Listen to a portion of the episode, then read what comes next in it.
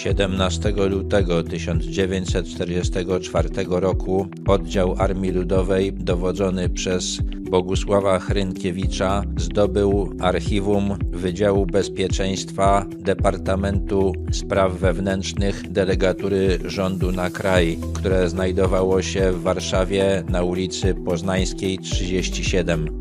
Akcję tę przeprowadzono na rozkaz Mariana Spychalskiego, w tym czasie szefa oddziału II Sztabu Głównego Armii Ludowej, później ministra obrony narodowej i marszałka Polski. Oprócz Hrynkiewicza w akcji uczestniczyli dwaj członkowie Armii Ludowej, Wincenty Romanowski i Jerzy Wiechocki, trzech niezidentyfikowanych do dziś mężczyzn, prawdopodobnie członków spenetrowanej przez Gestapo organizacji podziemnej Miecz i Płuk oraz funkcjonariusz Gestapo z referatu antykomunistycznego. Zdobyte w archiwum na Poznańskiej dokumenty podzielono. Te dotyczące ruchu komunistycznego zabrał Hrynkiewicz. Te dotyczące działalności wywiadowczej antyniemieckiej gestapowiec. Napastnicy zabrali ze sobą kierownika archiwum Wacława Kupeckiego, pseudonim Kruk, jego żonę, jego łączniczkę